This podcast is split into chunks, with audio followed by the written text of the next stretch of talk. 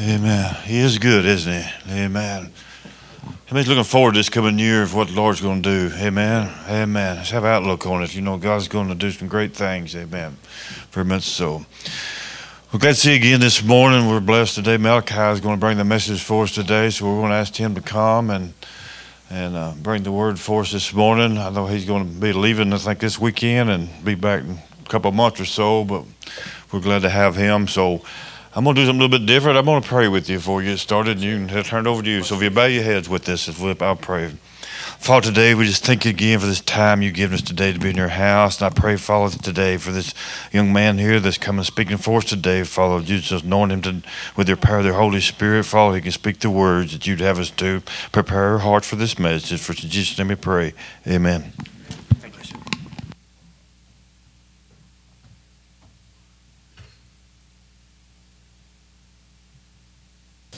Good morning. Just to uh, start this off, why don't we uh, get or give the Lord a hand clap of praise for a new year?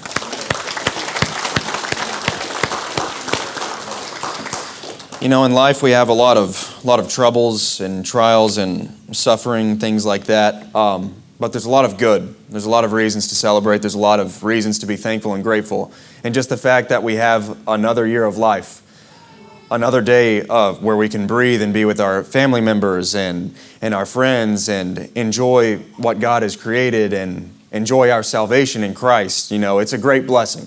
So we need to remember that. So, um, in the message today, um, I don't want this just to be, you know, the, the old generic New Year's resolution sermon. Not like that, but um, I think, you know, it's funny. We as human beings, we're kind of funny creatures. We, we have this thing called time and we count by it and you know time is significant for us you know we do birthdays and anniversaries where it's like a, a, year later or 10 years later from the significant date so we, we really think about things in terms of time and that is you know when we consider that i think it's really a good opportunity for us at the beginning of a new year for us to really do some self-reflection and some self inspection, right? Because we've come to the close of one year and we get to look back on our lives and we get to examine ourselves and we get to ask ourselves, you know, where, where am I at? Where am I at in my relationship with God? Where am I at in my relationship with my family members, with my friends, with my coworkers?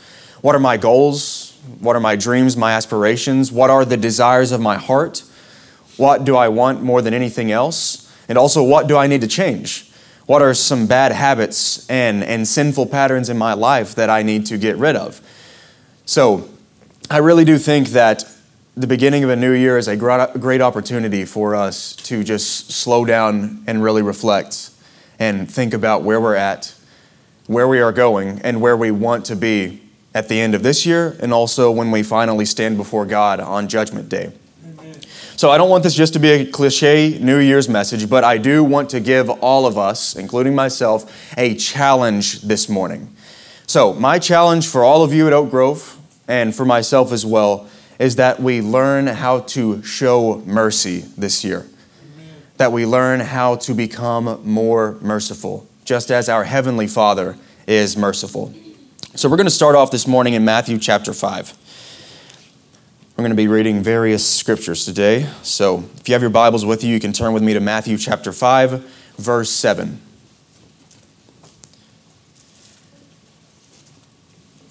Matthew chapter 5, verse 7. And these are the words of the Lord Jesus Christ.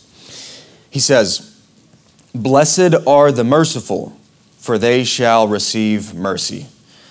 Blessed are the merciful, for they shall receive mercy. You know, there are certain passages in the Bible that really just kind of tie me in knots, and I'm not really sure how to understand them or how to interpret them sometimes.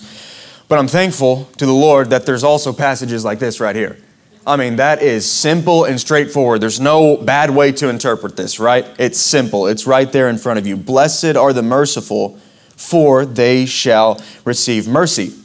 And in the context of this verse, this verse is found in the Sermon on the Mount, Matthew chapter 5 through 7. And this is one big sermon that Jesus preached about how people who are in the kingdom of God need to think, behave, and speak. So, a person in the kingdom of God is called to be merciful, and Jesus says that. He pronounces a blessing upon the merciful. Blessed are the merciful, for they shall receive mercy. So, he establishes this principle here that when we are merciful towards other people, towards our family members, towards our friends, towards complete and total strangers, towards people of a different political persuasion, towards people who look different from us, think different, don't have what we have or have more than we have, when we are merciful towards them, God will be merciful towards us. And that is both a great encouragement, but it's also kind of a warning because we know that if we are unmerciful towards others, that God will act unmerciful towards us. And we may think to ourselves, well, what right does God have to do that? Well, He's God and we're not. He's the righteous judge. I don't have the right to judge someone else or to condemn someone else or to discipline them for their sins because I'm not God. He's the only one who has that right and that privilege because He's the judge. So he calls us to be merciful, for then we shall receive mercy. And Jesus really hammers this point home later on in the Gospel of Matthew, in Matthew chapter 18. Matthew chapter 18, verses 21 through 35.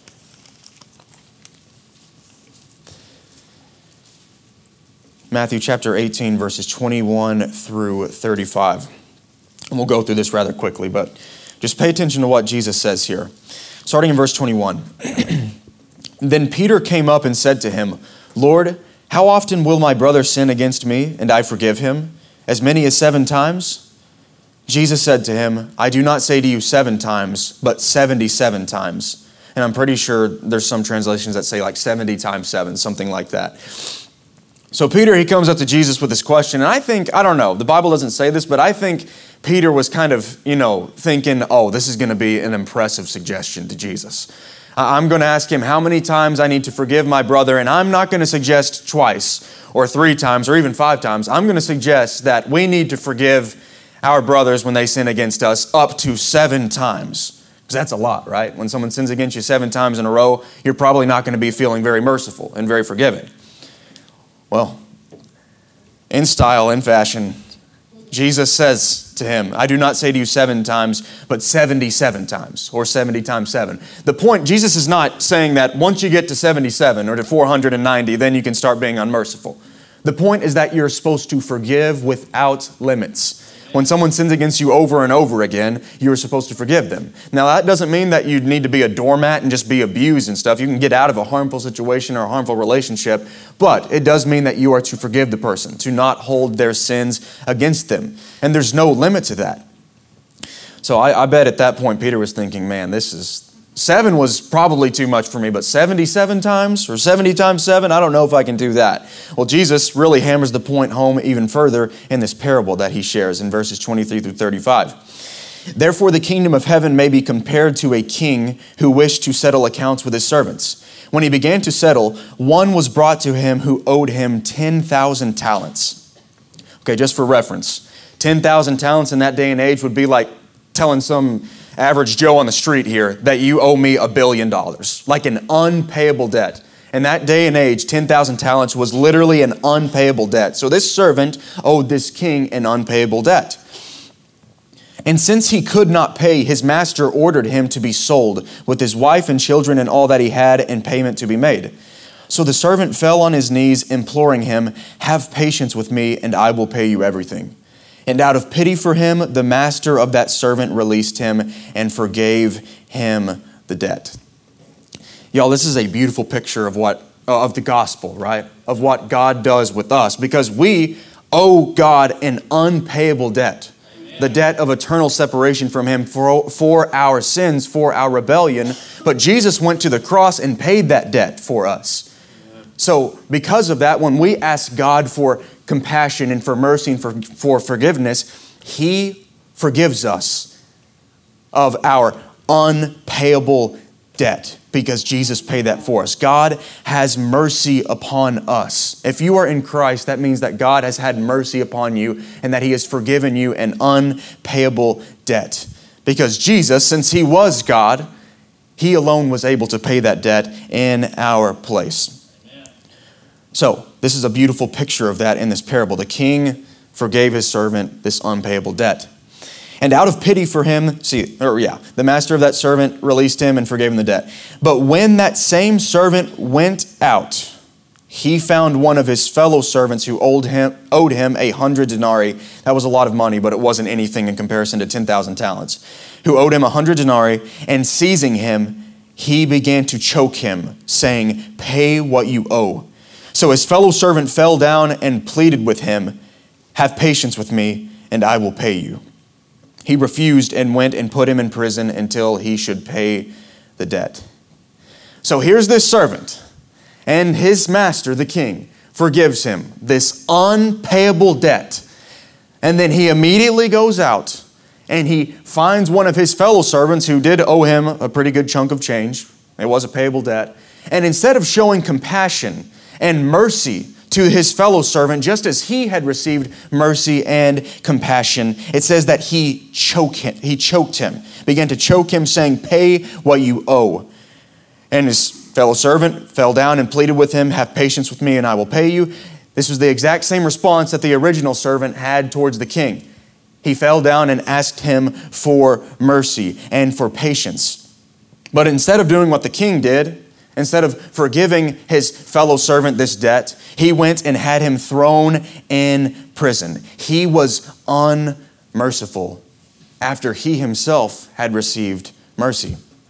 When his fellow servants saw what had taken place, they were greatly distressed and they went and reported to their master all that had taken place.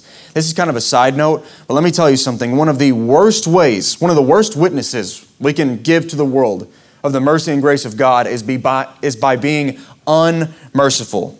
Amen. That is a disgraceful witness to the world of God's mercy and grace. Because even though He's been gracious towards us and merciful towards us, when we are unmerciful, when we are harsh, when we are bitter, when we are unforgiving, what is that telling all of them about God?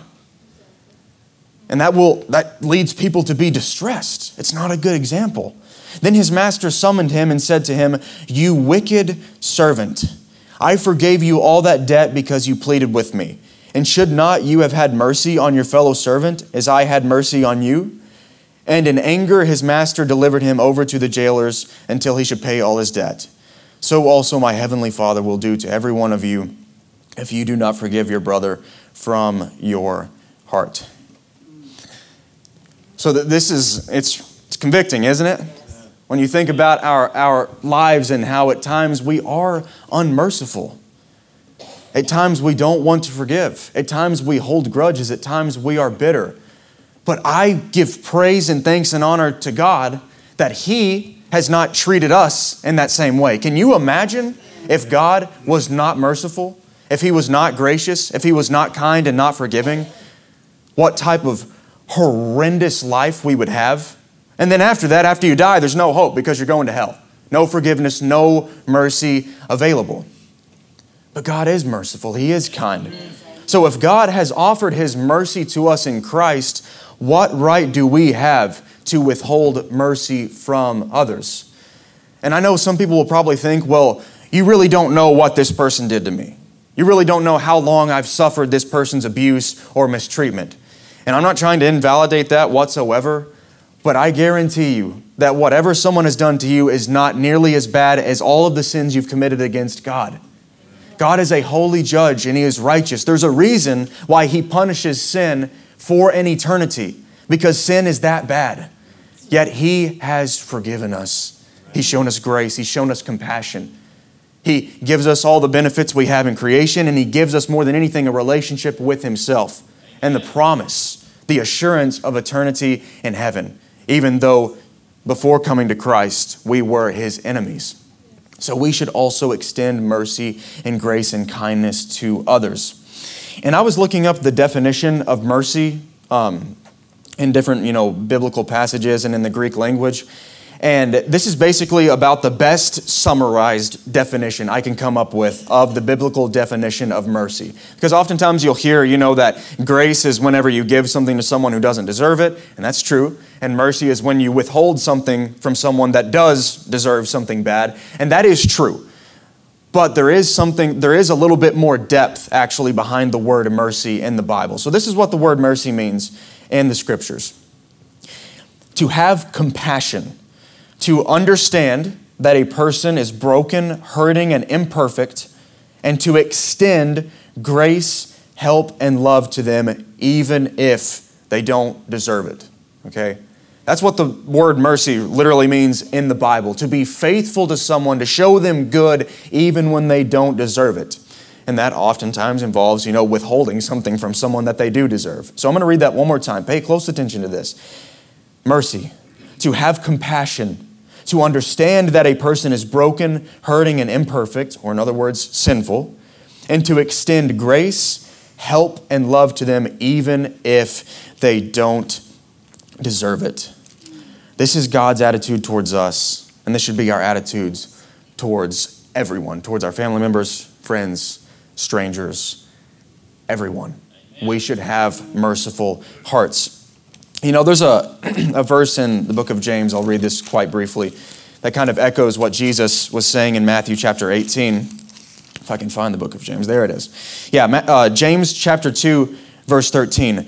It says, For judgment is without mercy to one who has shown no mercy. Mercy triumphs over judgment. And I was reading some commentaries and notes about this passage, and a lot of people were saying that this is referring to like unbelievers, like when a person's not a Christian, as a style of life, they're going to be unmerciful, they're going to be bitter, they're going to be harsh.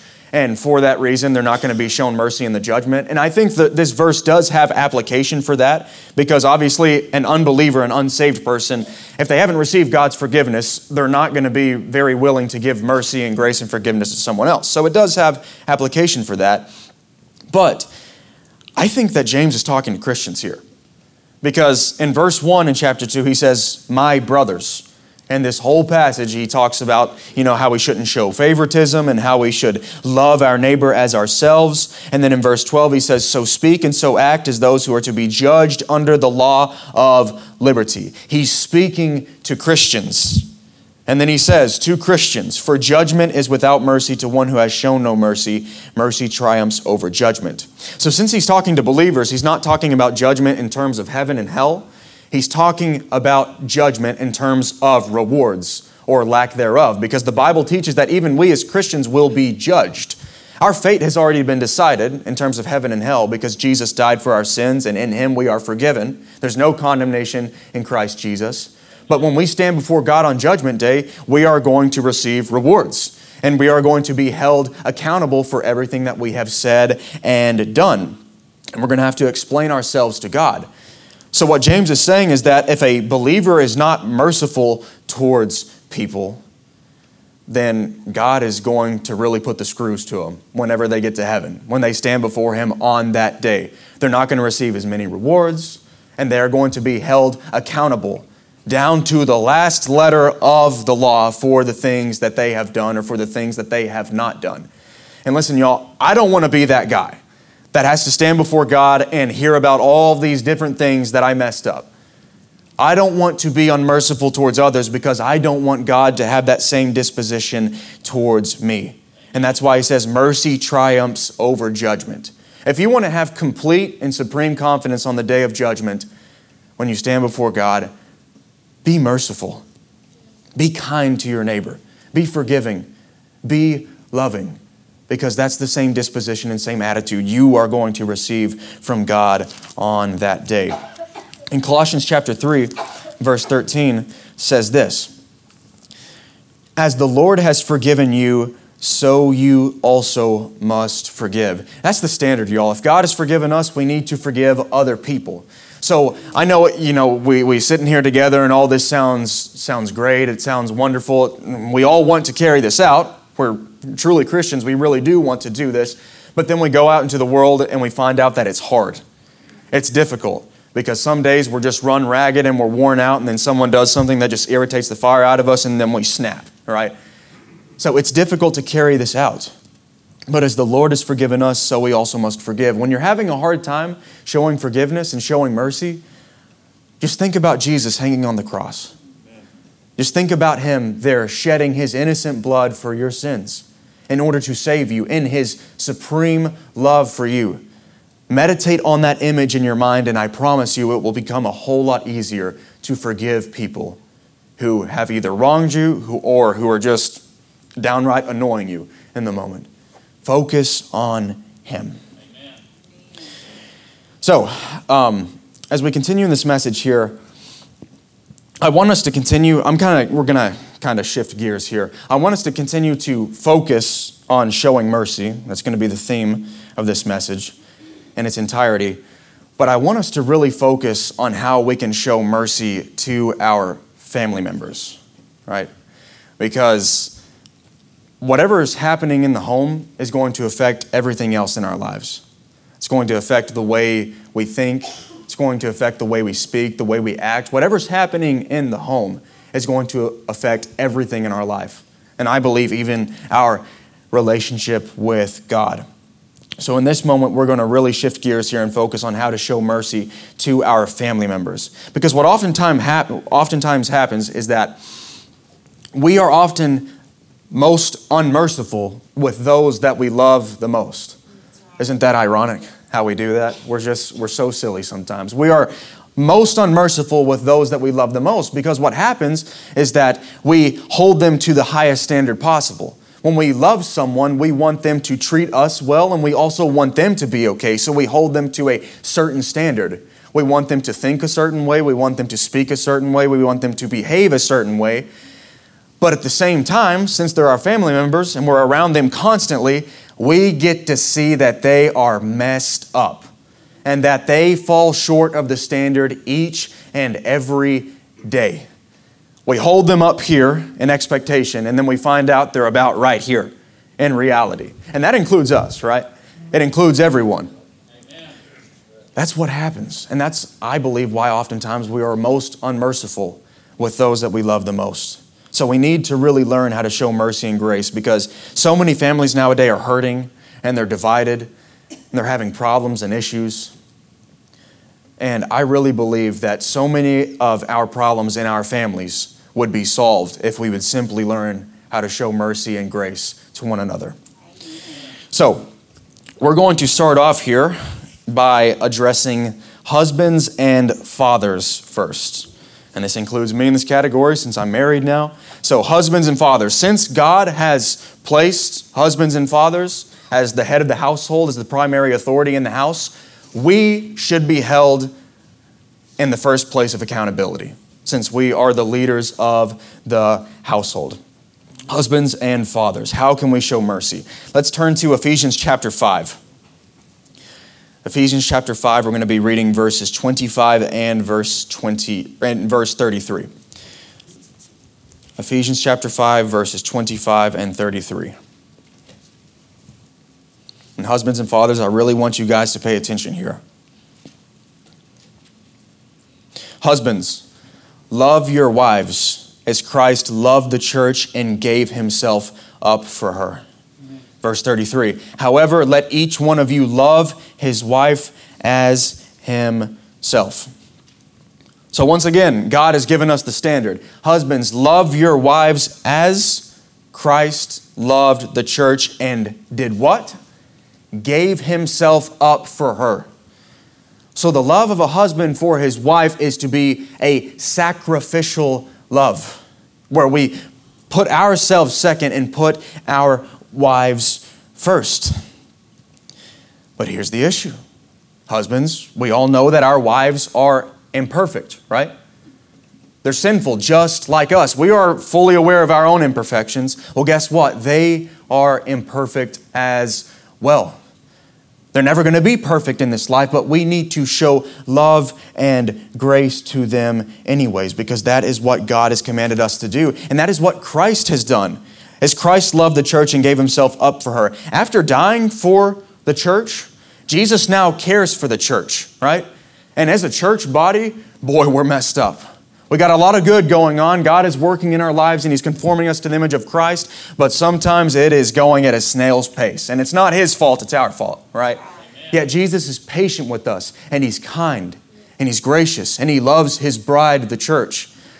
And husbands, that's the standard. When you see that your wife is messed up, when she's not doing what she's supposed to do, whatever it may be, show mercy, show grace, show kindness. The Bible says in Colossians chapter 3, verse 19. It says, Husbands, love your wives and do not be harsh with them. And that's, that's a big issue, okay? And I know it, I'm speaking from experience here because last year was, well, oh wow, it's a new year. So back in 2021, me and Astrid first got married on January 15th. And I remember very early in our marriage, um, I was trying to, you know, help Astrid to become a better person, a better wife, a better Christian. And I would tell her, do this, do that, don't do this, don't do that. And eventually one day she just kind of stopped and she basically asked me, Is there anything that you actually like about me? And uh, boy, that was just like that, you know, really cut to the heart.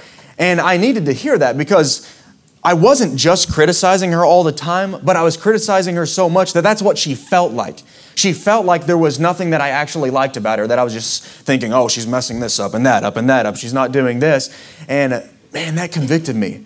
I was like, I've got to be more tender. I've got to be more compassionate. Obviously, as a husband, we or as husbands, we should want our wives to be better. We should want to lead them to become more like Jesus each and every day. That is our responsibility as the spiritual leader of the household.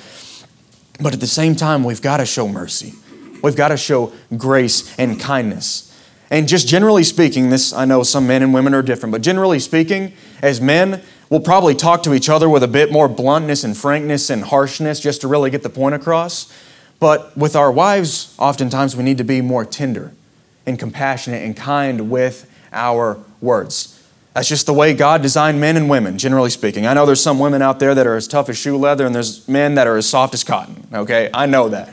We're all different. But generally speaking, boy, we've got to show tenderness and kindness Husbands, love your wives and do not be harsh with them. Rather, be merciful and kind towards them. And after Astrid told me that, I really started trying to be kinder and more merciful to her, towards her. And I'm still working on that to this very day. But I noticed that after I started treating her with more dignity and respect and gentleness, she actually started to become a better person and a better wife. When you're just going after your wife and just after, after, after, that's just going to make her feel defeated okay? And she's not going to improve. She's not going to get better. She may even get worse, become a worse person because of your harshness. I'm telling this from experience, y'all. When we show tenderness and compassion and mercy, boy, that can really help our wives to feel empowered and strengthened and loved and supported. Husbands, love your wives and do not be harsh with them. Love them as Christ loved the church and gave himself up for her and show mercy. Okay, now, fathers. Ephesians chapter 6, verse 4. Fathers, do not provoke your children to anger, but bring them up in the discipline and instruction of the Lord. And then Paul says something very similar in Colossians chapter 3, verse 21. He says there, Fathers, do not provoke your children. That same exact phrase. Do not provoke your children, lest they become discouraged. Again, our children, I don't have children yet, but I see children, you know, in the church and down in the church in Panama, and I see how they behave, and boy, they're out of control sometimes, right? And dads, I'm sure that drives y'all absolutely up the wall sometimes when you see your kid not doing what they're supposed to do. When they do the very thing you've told them not to do 150 times in a row and they're still doing it. And listen, as I think that parents should be more disciplined of their kids. Just generally speaking, I think parents let way too much slide with their children. But also, we see the other extreme sometimes where fathers and mothers are too hard on their children, they're too unmerciful. Because, guys, we got to remember that we too were teenagers at one time doing a whole lot of stupid stuff that we should have never been doing. And yet, God, our Father in heaven, had mercy upon us. Therefore, we should have mercy upon our children when they make mistakes. We should discipline them. We should be strict. We should set boundaries and rules and enforce them. But we should show mercy and grace and forgiveness. Because again, if you want your kid to really see the love of God in you, you'll show strictness and you'll show just as much mercy. Because that is what God has done with us. Fathers, do not provoke your children to anger, but bring them up in the discipline and instruction of the Lord. And as men, another struggle we have oftentimes is, is our temper, right? When we get angry, we start provoking those around us. When we get angry, we provoke our wives. When we get angry, we provoke our children. And that does not lead to anything good. Uncontrolled anger in a man can really just tear a household apart. And the Bible says in Proverbs 29 22, a man of wrath stirs up strife, and one given to anger causes much transgression.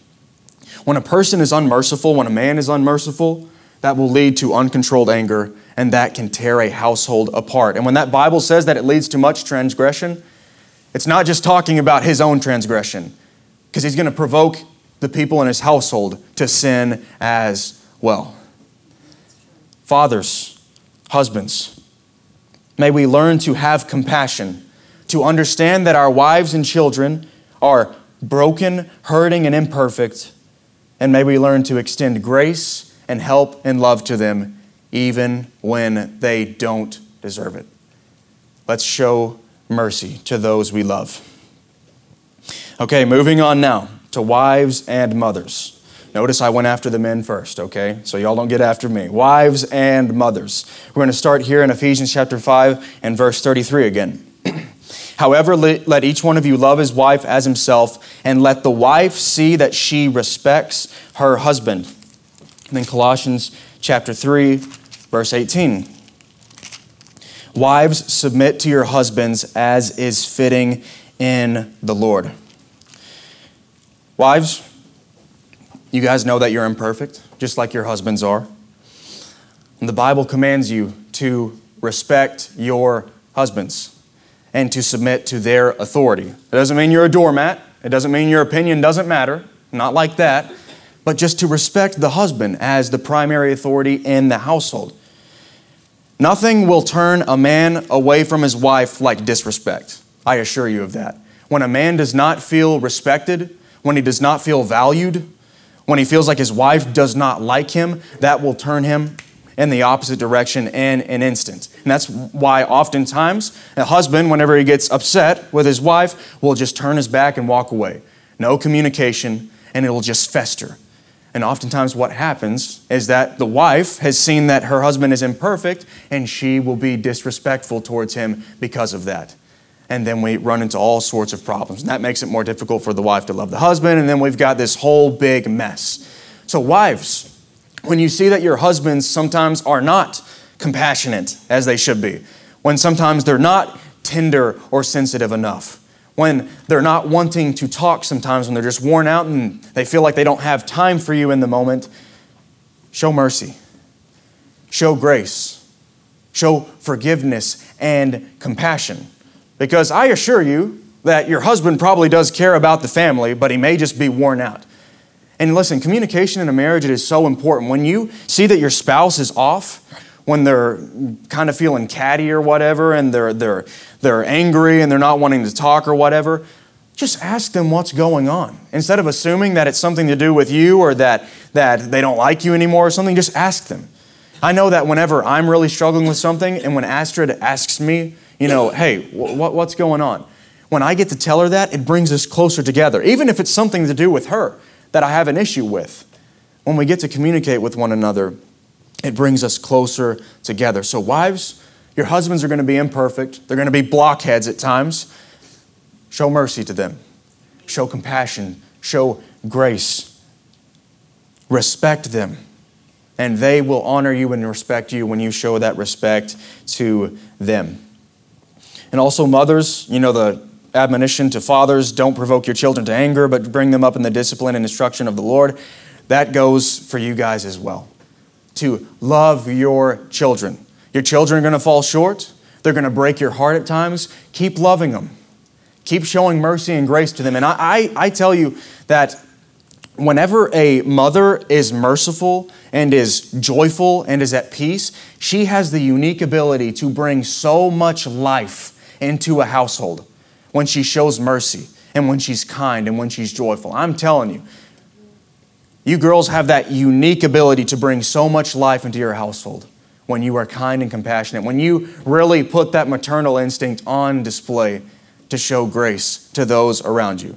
It can change your family around in an instant. So, wives and mothers, learn to have compassion, to understand that your husband and children are broken, hurting, and imperfect, and learn to extend grace, help, and love to them even when they don't deserve it. Wives and mothers, show mercy. And finally, children.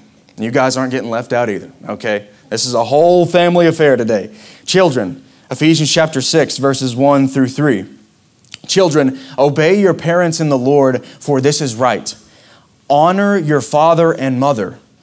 This is the first commandment with a promise, that it may go well with you and that you may live long in the land.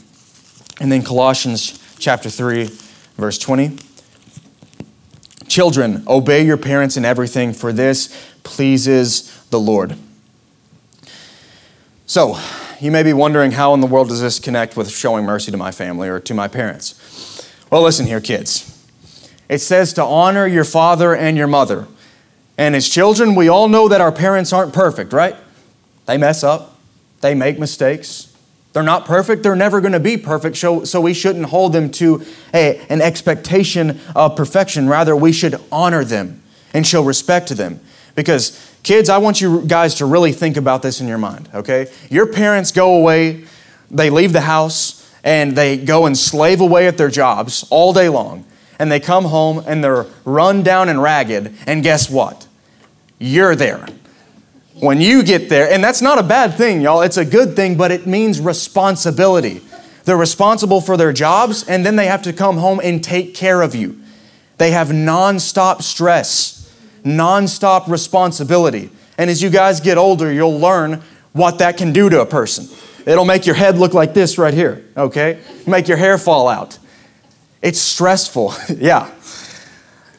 It's hard, y'all. It's difficult being a parent. I'm not even a parent, and I know that it's difficult because I see how parents struggle with their children at times. So, children, a great way that we can honor our parents is by being merciful to them. Ask them, How was your day? And if they're being, you know, a little bit harsh with us or whatever, just ask them, Hey, is everything okay? Like, how are you doing? That'll make your parents' day if you will just ask them how they are doing and what's going on with them, because that will help them to realize that you actually care about them and you care about what's going on in their lives. So, children, we need to show mercy to our parents. And in that way, we will honor them. So, children, learn to have compassion on your parents. Understand that they are broken and hurting and imperfect and extend grace, help, and love to them even when they don't deserve it. I assure all of you that if we will apply these scriptures to our lives, if we will learn to love one another through showing mercy, through showing compassion, through showing understanding, that so many of the issues that we have in our lives and in our families especially would either be brought to a minimum or would completely and totally go away. And that will enable us to enjoy our relationship with God more and to enjoy our families more and just to live a life full of love, joy, and peace. God created the family before he ever created the people of Israel, before he created the church. The family is the building block of God's creation, of society. So it's really important to God. And you can go from Genesis to Revelation and find so many commandments and so many things that deal with the family. So I want to encourage all of you by saying that God cares about your family. You may think that God has forgotten your family, that you're, that you're the group that He's left out of His care and provision, but I promise you that's not the case. He cares about each and every family that He has established under the sun.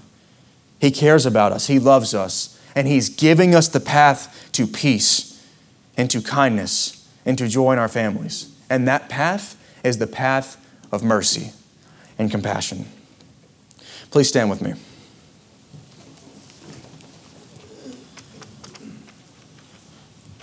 I would like for everyone here to bow their heads and close their eyes.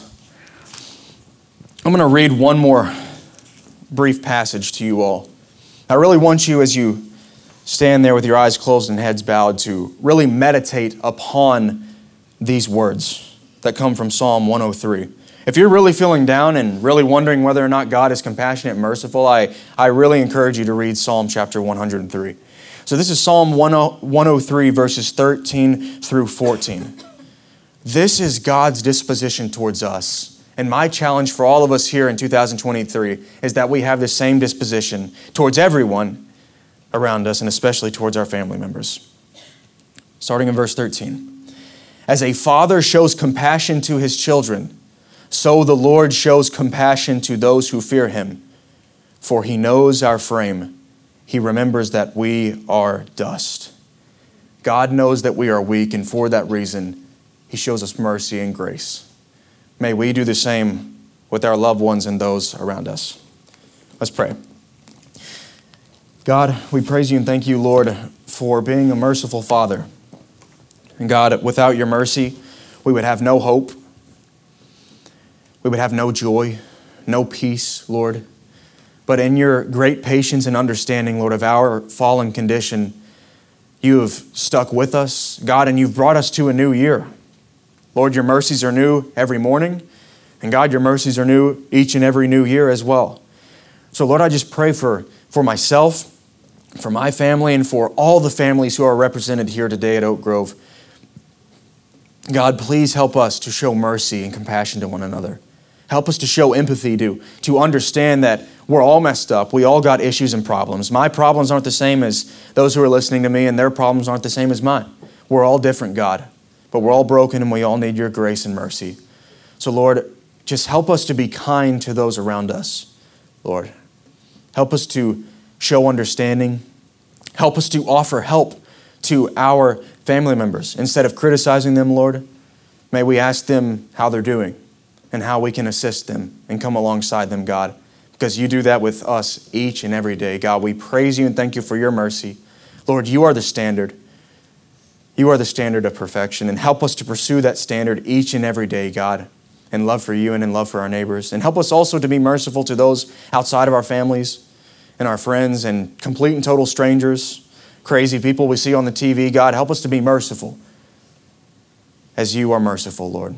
Because when we are merciful, when we are compassionate, God, you will show your mercy and compassion to us, as you have already done way more than we deserve.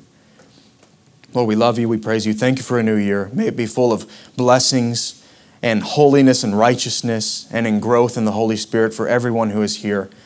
We pray that you will protect us, Lord, from spiritual dangers and physical dangers alike. We love you, Lord. Thank you so much.